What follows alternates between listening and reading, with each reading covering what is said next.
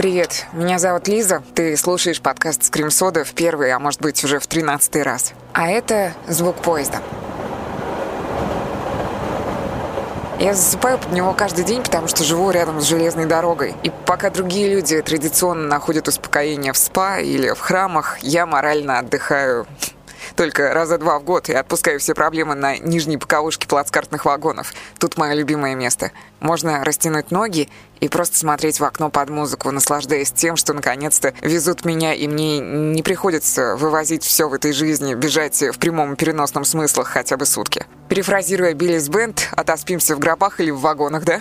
Так вот, в середине января 2022 я вернулась с новогодних каникул в старом желтом пуховике, чтобы попробовать что-то новое в рамках подкаста. Прогуляться по кладбищам и найти тофофила. Тофофилы — это люди, которые предпочтут эпитафии, мебели из Икеи и похороны незнакомцев концерту Макса Коржа. Короче, тофофилы — это люди, которые приходят на кладбище без повода, чисто по любви. Потому что им тут спокойно и хорошо, как мне в плацкарте Пенза Нижневартовск. Ты же помнишь, что я вышла из него в желтом пуховике?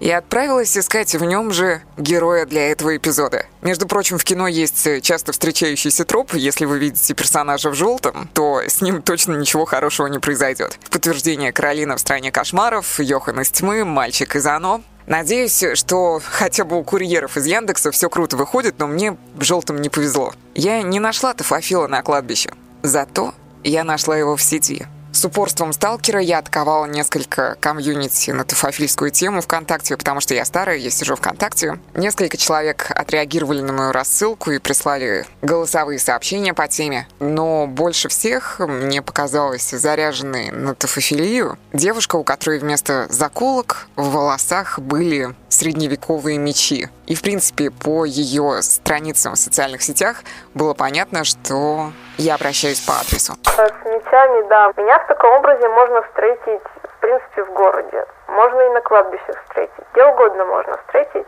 Единственное, что на работу я так не могу приходить, потому что там неудобно, э, в смысле физически неудобно.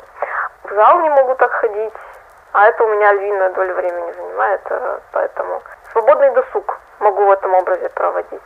Я занимаюсь дуэльным фехтованием историческим. Вот на аватарке у меня фотка с мечом. Не, не в голове, а вот в э, ВКонтакте, которая там у меня в руках меч. Это мой меч, вот. Сейчас я не буду рассказывать вам и психиатру историю преступлений, произошедших на кладбище.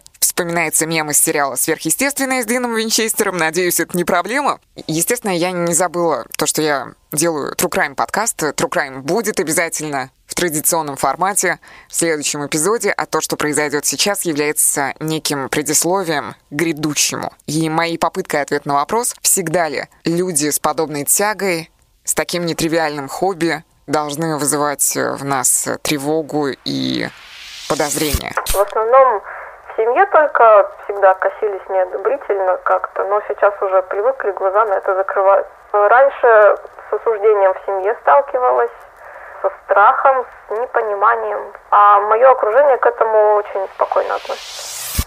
Конечно же, мне хотелось, когда мы созвонились с героиней, чтобы разговор получился максимально откровенным, полным, чтобы она раскрылась. Поэтому я предложила представить, может быть, каким-то другим именем, но... Ольга, оставь и все. Это крайне нейтрально и не вызывает особо ассоциаций никаких. Обычно такое распространенное имя. Но уже в конце разговора Оля все-таки попросила и по максимуму изменить ее голос, не называть город, в котором она живет, и тем более ее ник в социальных сетях, потому что получилась очень личная история. В ней есть слезы, любовь, боль, утрата, оккультные мистические практики и, конечно же, кладбище, которое Оля помнит с пеленок, потому что она с рождения до сегодняшнего дня живет рядом с ним котором я всю свою жизнь живу, находится прямо рядом с кладбищем. У нас окна выходят на вид, в котором есть и могилы, и церковь. В целом это больше на лес похоже, потому что кладбище очень старое, очень заросшее, но э, все же это оно. И на панельке вид открывается только с другой его стороны, а здесь частный сектор. Это больше на деревню похоже в каком-то смысле. Кладбище в центре города находится, это частный дом в частном секторе. Я точно не знаю возраст своего дома, но ему около ста лет. И построен он был не моей семьей, не моими родственниками. Кладбище, я думаю, что старше него все-таки. Оно примерно с основания города, то есть ему около 300 лет должно быть. А дом все-таки столетний, точно не старше. Дом деревянный, но сейчас он уже довольно сильно перестроен, и ничто не выдает в нем старенький домик, потому что его сайдингом обнесли. В этом провинциальном русском городе я никогда не была, поэтому после нашей беседы я пошла все проверять в Google Maps. Действительно, это такой лес в центре города, окруженный частными домами, и там даже небольшая речушка, как Стикс, разделяет мир живых и мертвых. При ближайшем рассмотрении это кладбище чем-то смахивает на Перлашес. Там очень красивые надгробия можно найти. У нас на кладбище несколько таких, к которым я захожу, когда туда прихожу. Могу даже немножко прибраться, чтобы там порядок какой-то был, потому что им уже больше ста лет, за ними никто не ухаживает, они красивые очень там, и памятники просто шикарные. Сами места я нахожу их какими-то особо эстетичными, притягательными, мне там просто нравится время проводить. Очень красивые памятники старинные. Это явно какие-то зажиточные люди были, которые могли себе это позволить. И есть э, просто плиты с католическими крестами, например. Это какие-то немецкие могилы. Там у нас есть такой участочек небольшой в глубине прямо кладбища, к нему нет тропинки. Если не знаешь, не найдешь. И там несколько рядов вот таких вот плит лежит, и даже есть маленькие, детские такие, и они все одинаковые. На них на всех что-то по-немецки, но там уже прям, прям вот ну, практически неразборчиво. Например, на одном из надгробий XIX века я нашла изображение змеи, кусающий себя за хвост, то есть это Ураборос, а Ураборос, как известно, олицетворяет цикличность жизни, перерождение, смерть. Если бы в городе, в котором живу я, было такое же кладбище, я думаю, что в обеденный перерыв я бы туда ходила. Здесь все так живут, все к этому привыкли, это абсолютно нормально. Туда ходят на лыжах люди зимой кататься, собак выгуливают, летом на велосипедах, просто погулять ходят. Это абсолютно нормально, никого это не смущает. Другие городские кладбища не так комфортны для нахождения, на каких-то не очень уютно, на каких-то очень тоскливо, очень уныло, хочется, наоборот, даже уйти побыстрее. Э, более современные кладбища я ощущаю именно унылыми и тоскливыми, на них неприятно. А чем старше кладбище, тем оно комфортнее для нахождения. Почему дом именно рядом с кладбищем построили и выбрали в конечном итоге в моей семье, я достоверно не знаю, об этом история вообще умалчивает. А прабабушкина семья купила этот дом, когда переехала сюда из другого города. Поэтому, начиная с э, ее поколения, уже так, бабушка, бабушка, мама и я. Получается, четыре поколения. Гуляла по кладбищу я всегда, в том числе, например, и с бабушкой мы гуляли в детстве в моем, но этому не придавалось какого-то особенного оттенка. Именно осознанно туда ходить я начала, опять же, в возрасте 15-16 лет, просто потому что мне там нравилось. Я всегда это место очень спокойным находила, а в том возрасте я смогла наконец это по достоинству оценить. Именно как кладбище, как эстетику такую. Я нигде, кроме кладбища родного города, не была, потому что я, в принципе, практически не путешествовала в своей жизни. А кладбища звучат э, очень по-разному, очень индивидуально. У каждого кладбища есть какое-то свое настроение, какой-то свой характер, что ли. Допустим, кладбище, которое рядом с домом, оно очень уютное, спокойное такое домашнее. Оно навевает какую-то атмосферу умиротворения, на нем очень приятно находиться, очень комфортно, даже уходить не хочется, бывает. И саундтрека я не могу подобрать, потому что мне хочется в данный момент слушать тишину. И ничего больше. Скорее всего, вы не замечали, но обычно на фоне в подкасте Scream Soda звучит какой-нибудь шум белый, розовый. У них же много цветов. А я предлагаю послушать черную дыру. Реальные звуки из космоса.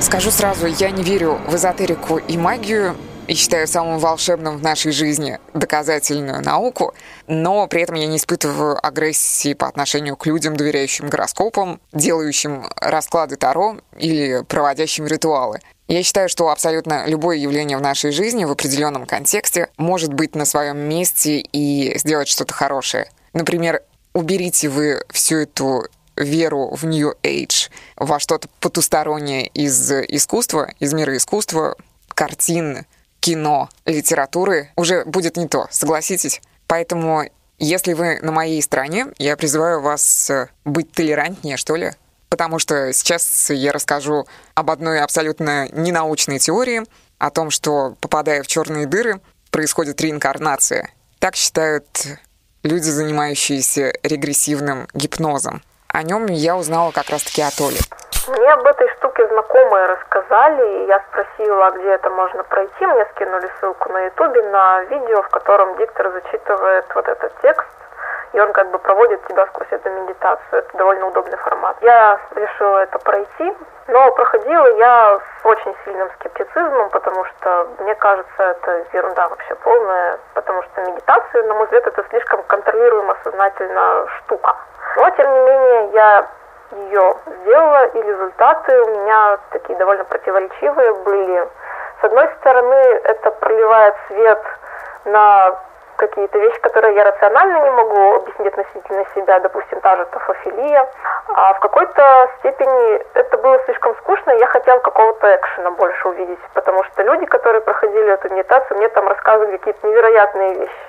Или там, допустим, в комментариях там к этому же видео все рассказывали какие-то классные истории. У меня такого нет. А у моего воплощения была вполне обычная жизнь немецкой женщины, где-то во второй половине XIX века в довольно такой зажиточной, богатой семье. И особо много я об этом узнать не смогла. И есть такой момент, я, возможно, даже больше это сама домыслила, чем увидела в медитации непосредственно. А у нее погиб муж, рано умер. Знаю, у нее осталось, кажется, четверо детей. Она, скорее всего, должна была на себя очень много обязательств взять. А в ту эпоху было очень модно носить траур до конца своей жизни. Была она не старой на этот момент. Вероятнее всего, она половину своей жизни в трауре и прожила. Может быть, поэтому у меня такая тяга к вещам, связанным со смертью. Может быть, именно поэтому мне нравится именно эта эпоха э, и смежные с ней может быть, именно поэтому я фотографию старинную стала коллекционировать, хотя это уже в сознательном возрасте ко мне пришло. В детстве у меня не было такого интереса. Мне она просто нравилась скорее, но вот сейчас у меня это прямо хобби такое. Фотографии мертвецов, иначе говоря, постмортем. Вы наверняка слышали о нем. Это мода 19 века, распространившаяся в первую очередь в Англии и в США. Русских аналогов я не видела. И каким бы криповым все это ни казалось, со стороны люди делали этот шаг осознанно, и они фотографировали своих э, мертвых близких для того, чтобы оставить э, в памяти их образ, ведь э, тогда не было стольких девайсов. Я веду к тому, что Оля коллекционирует в том числе и постмортом. Я в целом не только фотографии собираю, а разные вещи, которые мне эстетически нравятся. Я не собираю именно постмортом, я собираю в целом фотографии, Постмортема у меня немного. Их очень сложно достать в целом, особенно у нас в России, просто по причине того, что не сохранилось это все. А их очень много можно найти за рубежом и либо просить своих э, друзей купить, либо перекупать самому, если есть такая возможность. Мне конкретно с этим помогала подруга из Америки, которая тоже коллекционирует подобного плана вещи. По интернету мы с ней познакомились, в Инстаграме с ней списались, потому что ей очень понравились мои рисунки. У нас э, аккаунты в похожей тематике. И она хотела у меня купить оригиналы моих работ. И когда спросила, из какой страны, я сказала, что я из России, подписываюсь мы по-английски. И она мне написала также по-английски, что «Вау, я тоже русская, только я живу в Америке». И я спросила ее, а как она там оказалась, приехала или, может быть, э, родилась, и знает ли она русский. Русский она знает, но она мне почти никогда на нем не пишет. Хотя она может вполне изъясняться, но она очень стесняется, потому что считает, что у нее плохо это получается. У нее семья в 90-е годы переехала в Америку, и там уже она родилась. Поэтому она в России только была пару раз туристом и по-русски разговаривает, э, но в целом она все-таки скорее американская девушка, нежели русская. Самый первый постмортом – это американское фото мужчины молодого в гробу в окружении очень большого количества цветов. И оно еще так интересно оформлено, оно примерно четвертого формата, оформлено в бумажную раму, и это как открытка. То есть там что-то вроде обложки из плотного картона. И снаружи непонятно, что там внутри, там нет опознавательных знаков. Открываешь ее, вот там эта фотография в рамочке с гробом. А второе фото – это фото младенца, оно не очень четкое, но там видно, что это ребенок, э, и видно, что он мертв. По фото бывает сложно установить, кто на нем изображен, даже ну, непонятно, как найти эту информацию, как зовут человека, допустим. Если это ребенок, совсем маленький младенец, то непонятно, какого он пола. Если это не подписано где-то сзади, это не всегда бывает так. Это просто мертвый младенец на фото. Я считаю, что люди, которые их делали и хранили, были очень сентиментальны попросту. И у них это все тоже не вызывало негатива, а наоборот, скорее, это было желание сохранить память об их ушедших близких. Соответственно, ничего плохого в этом нет, изначально не было этого вложено. Помните, Оля упоминала, что соседство ее семьи с кладбищем началось э, с детства прабабушки? Хоть э, прабабушка и не подозревала о том, что у внучки есть э, тофофильские наклонности, и по признанию самой Оли, наверняка бы она отреагировала негативно на это хобби, прабабушка была для нее всегда самым-самым близким человеком. Ей было 86. Она меня воспитывала с буквально пеленок, можно сказать. И она умерла, когда мне было 20 лет. Родители у меня были в разводе, соответственно, я жила с мамой и с ее бабушкой, то есть моей прабабушкой. Вот такая у нас была семья, и мама очень много работала, потому что это были 90-е годы. А, со мной было некому сидеть, и сидела прабабушка со мной. Мы очень много времени вместе проводили. Буквально вот все мое раннее детство в ее обществе прошло, под ее присмотром. Поэтому очень много таких флешбеков. И то, как она меня учила читать, писать, как мы гуляли очень много, особенно летом, постоянно вместе куда-то ходили, вот это вот все. Я бы сказала, что сейчас травма все еще остается свежей, несмотря на то, что прошло где-то года три с момента ее смерти. Мне все еще больно вспоминать, больно в это все окунаться, даже то, о чем мы сейчас говорим. Это очень долгий период был, и все об этом знали, что он уже наступает. Он длился примерно около года, возможно, чуть больше даже, и наступал очень-очень постепенно и это было очень предсказуемо. А для меня, как для человека, который имеет дело с оккультными вещами, это было еще более предсказуемо. Я, можно сказать, об этом вообще знала, когда это настанет. Сейчас будет ведьминский камин -аут. Моя бабушка рассказывала, что в детстве она спряталась за печку в доме своей тети. А про ту ходили слухи, мол, она является колдуней. Она была очень старой, у нее пошла пена изо рта, она встала в центр круга, начерченного на полу. Упала, начали якобы кружиться ножи, и вошла в этот терем какая-то другая женщина, которая приняла ее силу, и потом про нее уже подобная молва пошла. И что вы думаете, я проигнорировала эту историю? Нет, я фанатка Гарри Поттера и Ведьмака. Конечно же, мне льстит до сих пор мысли о том, что по моим жилам течет нечто фантастическое. Но я оставляю этот момент э, для фантазий в постели, скажем так. В общем, я спросила поэтому Олю, идут ли из семьи ее оккультные практики. У меня дядя занимается тоже, но он в родноверие ушел. Родноверие – славянское язычество. Ну, от слова «родная вера». А так у меня в семье по женской линии как раз э, прабабушкиной передается, ну, скажем так, некоторый талант просто. Его никто до меня не развивал. Я вообще около восьми лет практикую ну, то, что принято магией называть. У меня есть некоторый опыт э, взаимодействия с э, тем, что можно обозначить как загробный мир. Нет такого понятия, как черная и белая магия. Это то, что укоренено почему-то в сознании народном, но на самом деле это не так. У магии нет оттенка. По сути, она, можно сказать, серая. То есть она бывает просто разной направленности. Она бывает полезной, бывает вредной. Вот и все. Я пришла к этому сознательно в 15 лет приблизительно. У меня тогда был не очень хороший период жизни, и все буквально валилось из рук. Был такой день, когда я просто осознала, что мне пора начать духовно развиваться. Короче говоря, есть такое понятие в эзотерике, как зов.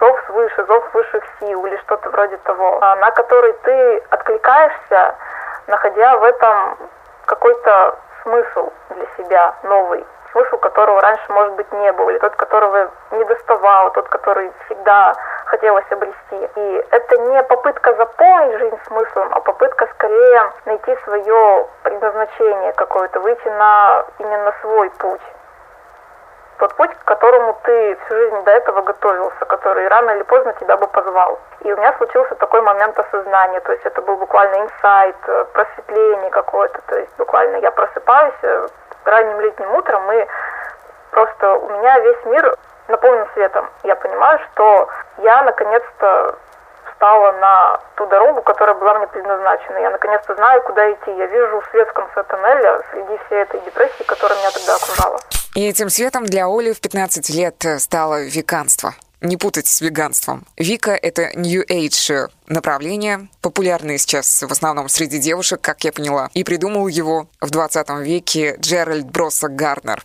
Озвучу вам, пожалуй, цитату из Вики про Вику. Гарнер родился в богатой семье, и у них существовало в семье предание, что женщина из их рода, некая Грисель Гарнер, была сожжена как ведьма в Ньюбурге в 1610 году. А также по преданию дедушка Гарнера занимался магией, которой его обучила любовница. Вообще он работал государственным служащим, был антропологом, писателем и потом придумал веканство. Но языческую религию, основанную на почитании природы, и как раз-таки пентакль, пентаграмма, вписанная в круг, используется многими веканами как символ их религиозной принадлежности. Оно считается языческим, хотя основывается на принципах кельтской магии, герметизма, оккультизма XIX века. Отчасти оно берет по чуть-чуть из каждого направления. Оно достаточно эклектично, и каждый человек может формировать его под себя. В основном там принципы природной магии лежат, принципы божественной дуальности. Дьявола сатану в веканстве не признают, потому что это продукт христианства. В веканстве существует два полюса, две божественных основных энергии, из которых образовано все в этом мире, на основе которых все строится. Это женская и мужская энергия, два начала. Соответственно, это бог и богиня. Они могут быть э, как абстрактными такими понятиями, так и персонифицированными. Тут каждый выбирает сам. Вика – это религия, свободная от предрассудков, и эти понятия, они вбирают в себя все, что есть в этом мире. А в мире нет объективно плохого и хорошего, есть просто разное. Ну а в том темном тоннеле, в котором по итогу Оля нашла веканский свет, были знакомые всем проблемы? Ну или, по крайней мере, многим. В школе, да, было тяжело. В основном не даже от э, ровесников, а от учителей. Отношение было очень плохим. Незаслуженно. Я всегда была очень тихим, безответным ребенком, который молча терпел э, все обиды, оскорбления, особенно от авторитетных вышестоящих лиц. И я просто позволяла над собой издеваться. Родители развелись, когда мне было два года, и стали снова жить вместе, когда мне было восемь. И мы как бы живем одной семьей по сей день. Но у меня отношения с отцом так и не сложились с тех пор. Я не могу его принять как близкого человека. У меня просто с ним нет контакта, я бы сказала. Со всеми остальными еще как-то можно язык найти общее. С мамой очень тяжело. А с отцом у меня отношения я даже не знаю, как это вообще сформулировать. И каждый раз, вот когда меня об этом спрашивают, я думаю, как это назвать. Мне даже вот стыдно об этом говорить, потому что ни у кого из моих знакомых такой ситуации в жизни не было. Как говорится, в России, в российской семье есть две беды. Отец ушел из семьи, отец не ушел из семьи. У меня я даже вот не знаю, что. У меня они обе. Потому что отец для меня это фактически чужой человек. Я хочу и не знаю, как контактировать, и он точно так же. Он не ищет со мной общения, и я с ним не ищу. Но мы живем в одном доме при этом. Он никак не реагирует э, на какие-то моменты моей жизни. Ему, возможно, вообще все равно, я не знаю. Я бы хотела жить в однушке на самом деле. Я хочу переехать очень. Ася Казанцева, которая ведет научно-популярные лекции периодически, как-то сказала, что астрологи — это аналог психологов, потому что они отлично снимают тревожность у населения, тебе предсказывают что-то приятное, и ты уже улыбающийся идешь навстречу светлому будущему. У кого-то этой примочкой являются для снятия стресса гороскопы, а у кого-то веканство. Но, естественно, я поинтересовалась у Оли, не выходит ли веканский ритуал за рамки УКРФ и проводит ли она его на кладбище. Кладбищами нет, я всегда хотела попробовать, но пока нет. Я нахожу это притягательным, но я много об этом слышала разной, очень разной информации. Когда я работала в эзотерической сфере, это было вообще буквально недавно, не так давно, там могла иметь возможность немножечко изучить эту тему, и пока что нахожу ее для себя несколько сложной. По кладбищам я просто гуляю. Максимум я могу там фото сделать понравившегося мне на гробе или рядом с ним сфотографироваться, но никакого вандализма там нет в этом. Это просто эстетика. Что-то с раскапыванием могил, допустим, связано, я бы вот точно бы в этом участвовать бы не стала. А просто ритуал кладбищенской магии, я не вижу в этом ничего плохого. Меня возмущает это все. И даже просто порча памятников, раскопка могил – это вообще уже преступление. Это не просто неуважение. Просто считаю, что это неприемлемо. Человек, даже если считать, что биологическая смерть – это окончательная бесповоротная точка, но все-таки человек после смерти заслужил отдых. С какой целью? Ритуальные практики церемониальной магии. То есть это создание алтаря, создание своего собственного священного пространства, которое будет на тебя работать, которое будет отвечать заданной тебе цели. Можно э, взять чей-то готовый ритуал, его схему скопировать себе. Можно написать свою, Например, празднование колеса года, его праздников. Колесо года – это восемь основных языческих праздников, которые привязаны к солярным датам и к аграрным. Их можно тоже достаточно по-разному праздновать, как я уже говорила. Ритуал – это вещь очень индивидуальная. Это может быть э, буквально просто момент, когда ты приходишь в лес в мху полежать. У кого-то это так. У кого-то это максимально полная схема ритуала, начиная там с э, построения алтаря, призвания божеств, э, чтения текстов священных песен, правильного зажигания свеч в верном порядке, например. Не знаю, можно ли назвать это ритуалом, но самый яркий магический эпизод в жизни Оли на данный момент произошел после того, как она просто затушила свечи, возможно, легла в постель и уснула. Уснула, чтобы поговорить с ней, с прабабушкой. Первое время я пыталась обращаться к ней мысленно. У меня не было веры, что это сработает вообще. Не было абсолютно никакой информации о том, существует ли загробный мир или нет. У меня были скорее общие такие религиозно-веканские понятия о том, что да, существует реинкарнация, но своего опыта в этом плане у меня не было. Я просто обращаюсь к ней мысленно, спрашивая ее о том, ты же обещала при жизни, что я буду приходить к вам во сне. Но ты не приходишь. Прошло уже недели, сколько, две или три на тот момент времени, когда я стала задавать такие вопросы. И она пришла. Мне снилось что-то очень бытовое, что-то такое, что я обычно не запоминаю. В тот момент, когда сон плавно перетек в состояние осознанного, что со мной случается на самом деле крайне редко, я получила управление над своим телом во сне и своим ходом мыслей. Я ясно понимала, что я сейчас сплю, что это все на самом деле вообще нереально. Я увидела ее примерно в том состоянии здоровья, в котором была примерно последний месяц перед смертью. Но, на самом деле раза два всего в жизни это вообще рассказывала кому-то.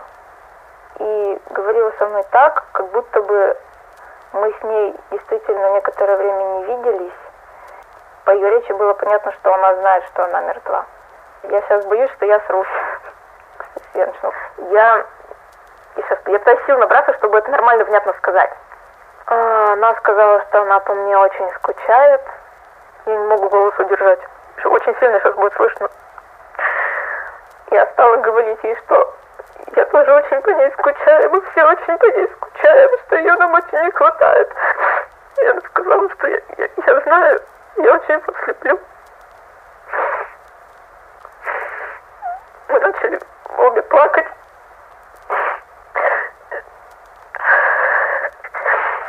Я ей сказала, что мы все равно с тобой когда-нибудь встретимся лет через 60, 70, 80, но все равно встретимся. Уже еще больше расстроилась и сказала, что не хочет, чтобы я умирала. Это очень все было реально, как в реальной жизни было бы. Мы все это время просто с ней стояли, обнявшись. И на этом моменте у меня сон оборвался, я проснулась и просто около часа сидела ревела. Я звала ее после этого еще раз, но уже без такого конкретного посыла и давления. То есть, если бы она захотела, она бы пришла. Я обращалась к ней с вопросом, хорошо ли у нее там все. Она приснилась мне снова, снова в том месте, в той комнате, где она жила вот свои последние годы. Она снова меня обняла и сказала одно слово «хорошо». Мне нужно было получить ее одобрение, узнать ее мнение относительно одного моего очень важного решения. Понимаю, что с того света людей звать не нужно. Если они сами приходят, это одно, если зовешь их ты, это другое. Звала я ее те два раза только потому, что от смерти произошел очень пока что маленький промежуток времени. Мне в прошлом не везло с отношениями, и бабушка об этом знала, и, возможно, это тоже не очень хорошо влияло на ее здоровье в последние ее годы. Это очень ее расстраивало, то, что я страдала очень много в отношениях своих прошлых. Вообще не был женат, и у него самого был крайне маленький опыт отношений. Вероятно, как раз по этой причине, потому что его все избегали. А я вот попалась. До физического там не дошло, и только, пожалуй, до него не дошло. Все остальные формы абьюза там были.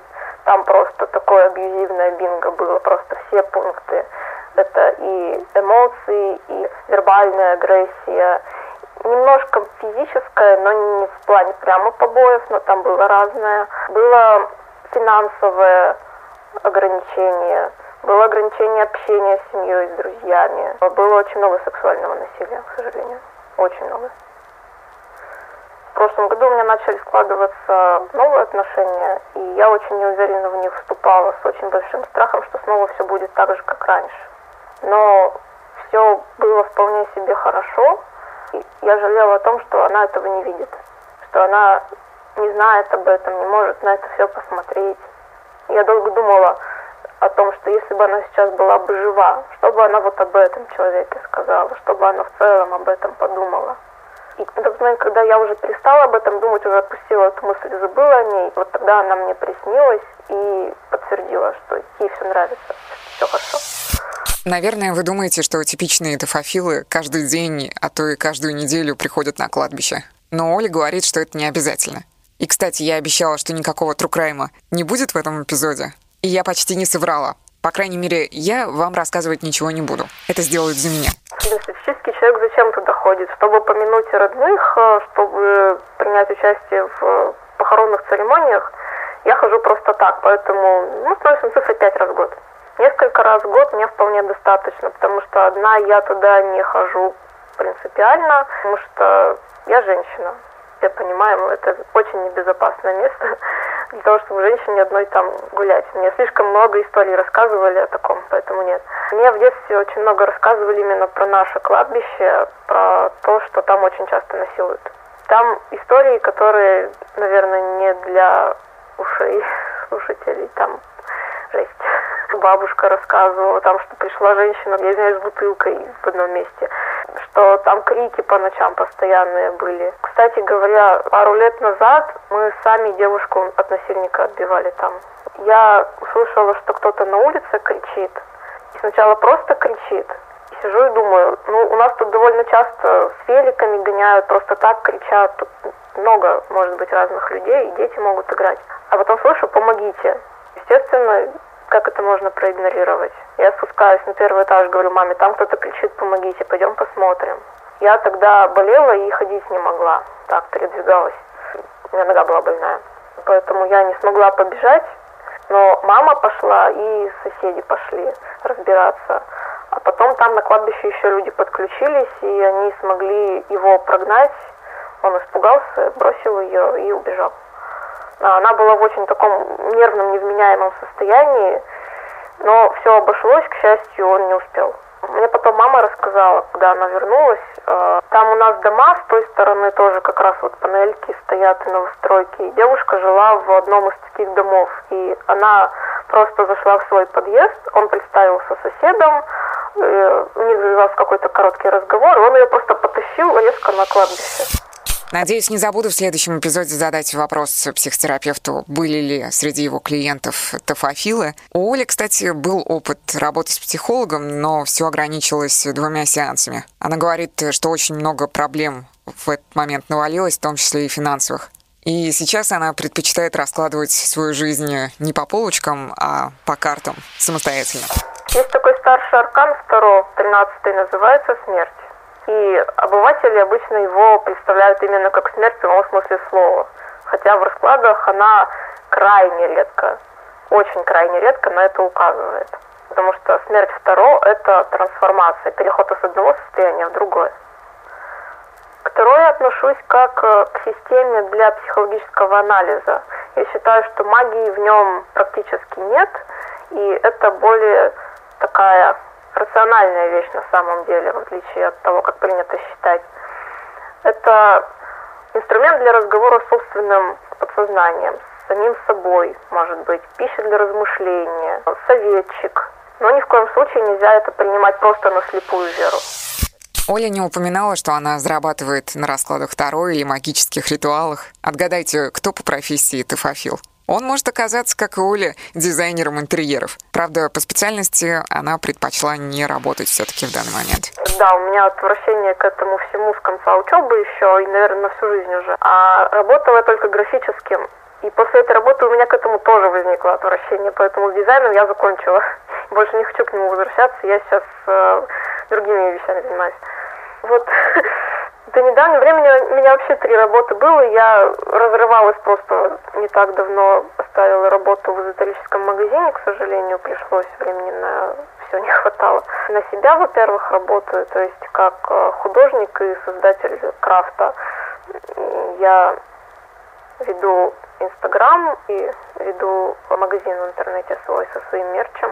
А еще помимо этого я сейчас работаю в мастерской, которая занимается различным крафтом. Это пластик, кожа, дерево, даже металл иногда. Мы очень э, многопрофильные, мы много чего умеем, и вот там я занимаюсь разным крафтом тоже. Я и рисую на мистическую тематику, и крафт делаю на тематике схожие. А, и мастерская у нас может изготавливать такие вещи разные, там а, инструменты алтарные, допустим, для подобных магазинов. В магазине я работала продавцом, консультантом. У меня подруга есть, которая в том же религиозном направлении, что и я практикует, и она предложила мне туда вместе пойти работать. Я ушла, потому что торговля и социальные взаимодействия это немножко не мое, мне было тяжело там. Люди приходили очень очень разные. Очень разные люди приходили, и просто обыватели, которым было из любопытства посмотреть, зайти интересно, и практики приходили, разные странноватые персонажи заходили. В наше время для того, чтобы хайпануть, достаточно просто быть собой. И в этом плане удивлять общественность Оли труда не составляет, начиная от ее образа внешнего, заканчивая тем, что она интересуется кладбищами. Я спросила, болезненно ли она переживает негатив в свою сторону по этому поводу. Их мнение, их дело, их выбор, общаться со мной или нет, э, собственно, они выбирают сказать вот это. Ну, я, как правило, выбираю с ними согласиться, потому что а смысл начинать в этом плане конфликт? Я обычно отвечаю что-нибудь уклончиво или вот да, соглашаюсь. Ну, кто из нас в себе не сомневается вообще в принципе.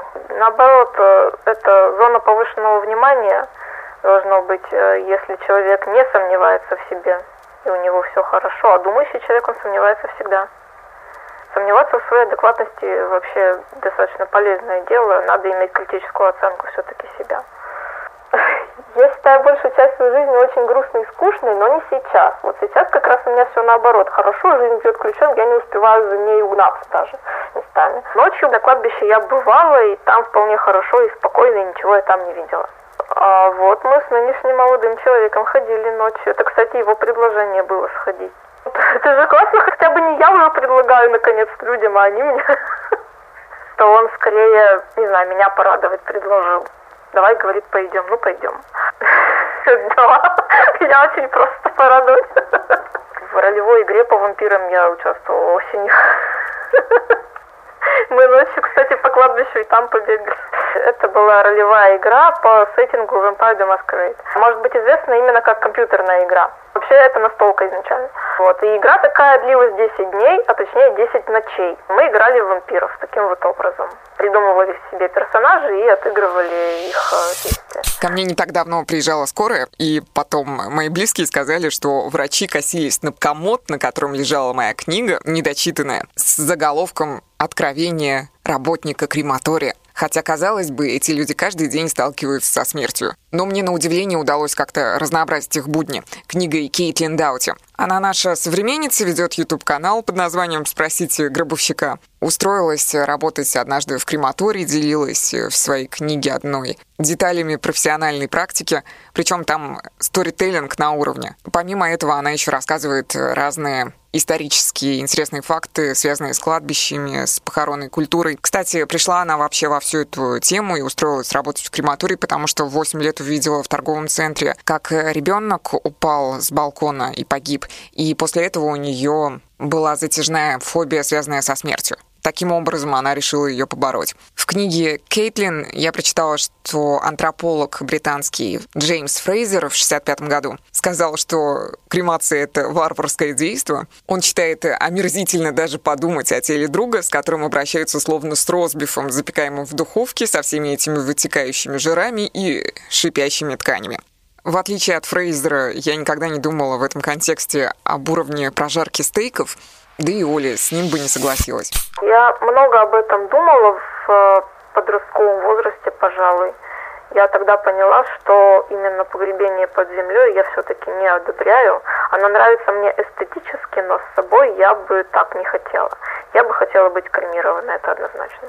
Я негативно отношусь э, к современной похоронной культуре к современной похоронной культуре именно в контексте России. У нас слишком много негатива. Мне не нравится то, сколько наигранных слез льется на похоронах. Я бы не хотела, чтобы обо мне горевали на самом деле. Не хотела бы, чтобы у меня было какое-то вот это вот место, в котором люди будут приходить и страдать обо мне.